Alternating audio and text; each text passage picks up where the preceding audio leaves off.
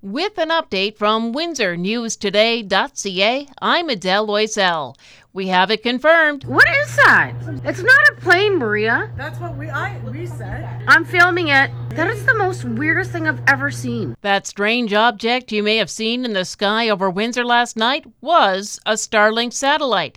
Denis Vida is a postdoctorate associate at Western University's observatory. He says it was launched into orbit last night. It was spotted around 6:40.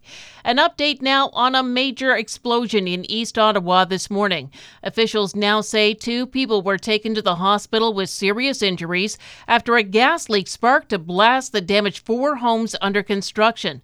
They're in stable condition. Three others were taken to the hospital with minor injuries, and five people were treated at the scene. The Canadian press says it's still under investigation. The next time you vote in a provincial or federal election, you might be in a different riding. That is, if you live in Lakeshore, west of the Puce River, or north of the 401. Those areas will join Windsor Tecumseh.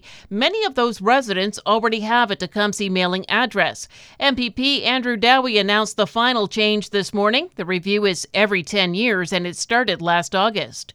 Stellantis has announced a new leader for its Canadian operations. Jason Stoyasevich starts right away. He first joined the company 21 years ago and has had a number of positions, most recently as the director of the Southwest Dallas Business Center.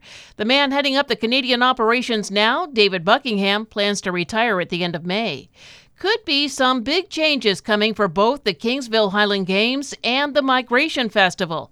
A report going to Kingsville Council tonight suggests the town pull out of the Highland Games and let someone else take over. It had lower attendance numbers last year and ended with a $6,100 loss. That after it was canceled the two years prior because of the pandemic. Some former volunteers have expressed interest in taking it over, but no final decision has been made. Meanwhile, the Migration Celebration Festival may be in for a rebrand after some confusion over some of its events last year.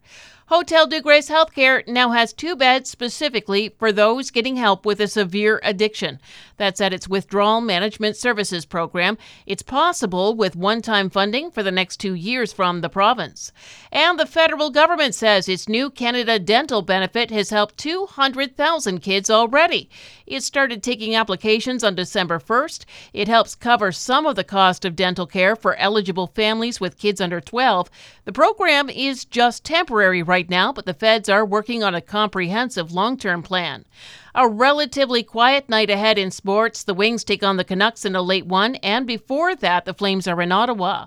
Sunny, windy, up to 9 today. Clear skies tonight, down to minus 5. It starts sunny tomorrow morning, but we'll get more clouds in the afternoon, up to 10. And right now, we're looking at 15 degrees on Wednesday. For more on these and other stories, go to WindsorNewsToday.ca.